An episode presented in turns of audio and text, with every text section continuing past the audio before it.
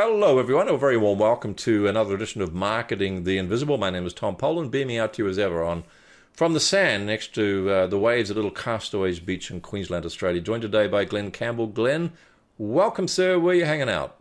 Well, I'm in my home office down here in Kurraba Point in Sydney, a beautiful part of the world, Tom. Not quite as beautiful as your part of the world, which I've been to and I love as well. Still got some water you're looking out over there, which is I'm, I'm looking nice. at the harbour. I can see across the harbour from my office here. I can see uh, the CBD of Sydney. I can see the harbour bridge.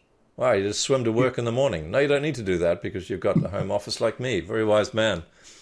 For those of you who don't know Glenn, he had 27 years as a director and chief executive of some of the world's biggest and brightest brand strategy companies. Companies like Clemenger BBDO, Saatchi & Saatchi, Leo Burnett, Love Communication, and Ideas Works. Companies with tens and hundreds of millions of dollars in revenue, and he was in charge of that lot. So, pretty impressive bio. 11 years ago, he created Brand Heart and developed unrivaled methods for the development of the leader's best self identity and the organizational brand identity. So, in the last, in the last uh, 11 years, I should say, uh, Glenn's worked with over 350 business leaders and entrepreneurs around the world in developing personal organizational brands that have resulted in nothing less than the gold standard of transformation. So, Glenn, thanks for rocking up. Appreciate you being on our little our little wireless show. Uh, our title today is "How to Be a Remarkable Leader," and we're going to do that in less than seven seven minutes. Glenn, our time starts now. Question number one is: Who's your ideal client?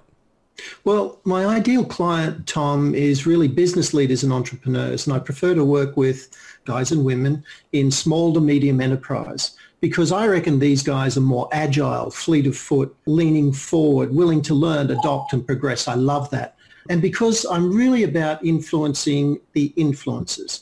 You know, I figure once a leader understands the secret to being remarkable in business and life, that they'll want to share that with everybody. Um, and so they should. Thank you. Uh, question number two, six and a half minutes left. What's the problem you solve? Well, it's really about best helping leaders to rise above the chaos, certainty and insecurity of dynamic change, which we're all now facing. And, you know, I reckon, Tom, that never before in known history have we experienced such dynamic and unpredictable changes we're facing now. And, you know, just look around at the rapid advancements in things like artificial intelligence or software development, autonomous vehicles, 3D printing, and look at the fact that the old systems are breaking down as well. The economy's breaking down, politics, religion, they're breaking down. And of course, this is causing even more personal and business fatigue and failure than ever before. I mean, I think the number used to be that 50% of all businesses are failing in the first, you know, couple of years. And I reckon that number has gone through the roof. And, and if you look at workplace stress and anxiety, even depression, they've never been worse in, you know, in the commercial world. And in fact, you know, I've checked out the numbers on this, Tom. The, the estimated cost to the Australian economy of these kinds of disease states, and that's what they are, is a billion dollars per annum and a trillion dollars per annum in, in the US. And so I look at these things and I think they're big problems, hmm. Tom, need big solutions. And for me, it's really all about starting with the leader first, starting there. Yep. Thank you. Question number three, then, and just under five minutes left. You've got this leader, and they've got that problem. What are some of the symptoms they're going to be experiencing in their, in their daily life that, that helps them realize, yep, they've got a problem? Yeah, yeah. Well, I, I, what I see is this. I see that they're defaulting, right?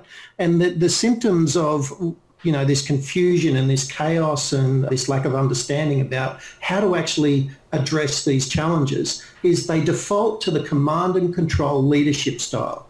And, you know, this uh-huh. leadership style, Tom, you would know this, is one of the most destructive styles, unless, of course, a company is going through, you know, a period of crisis or rapid change. True. And I, mm. and I see that this particular style is driven by fear and ego, and fear is the big symptom that I mm. see.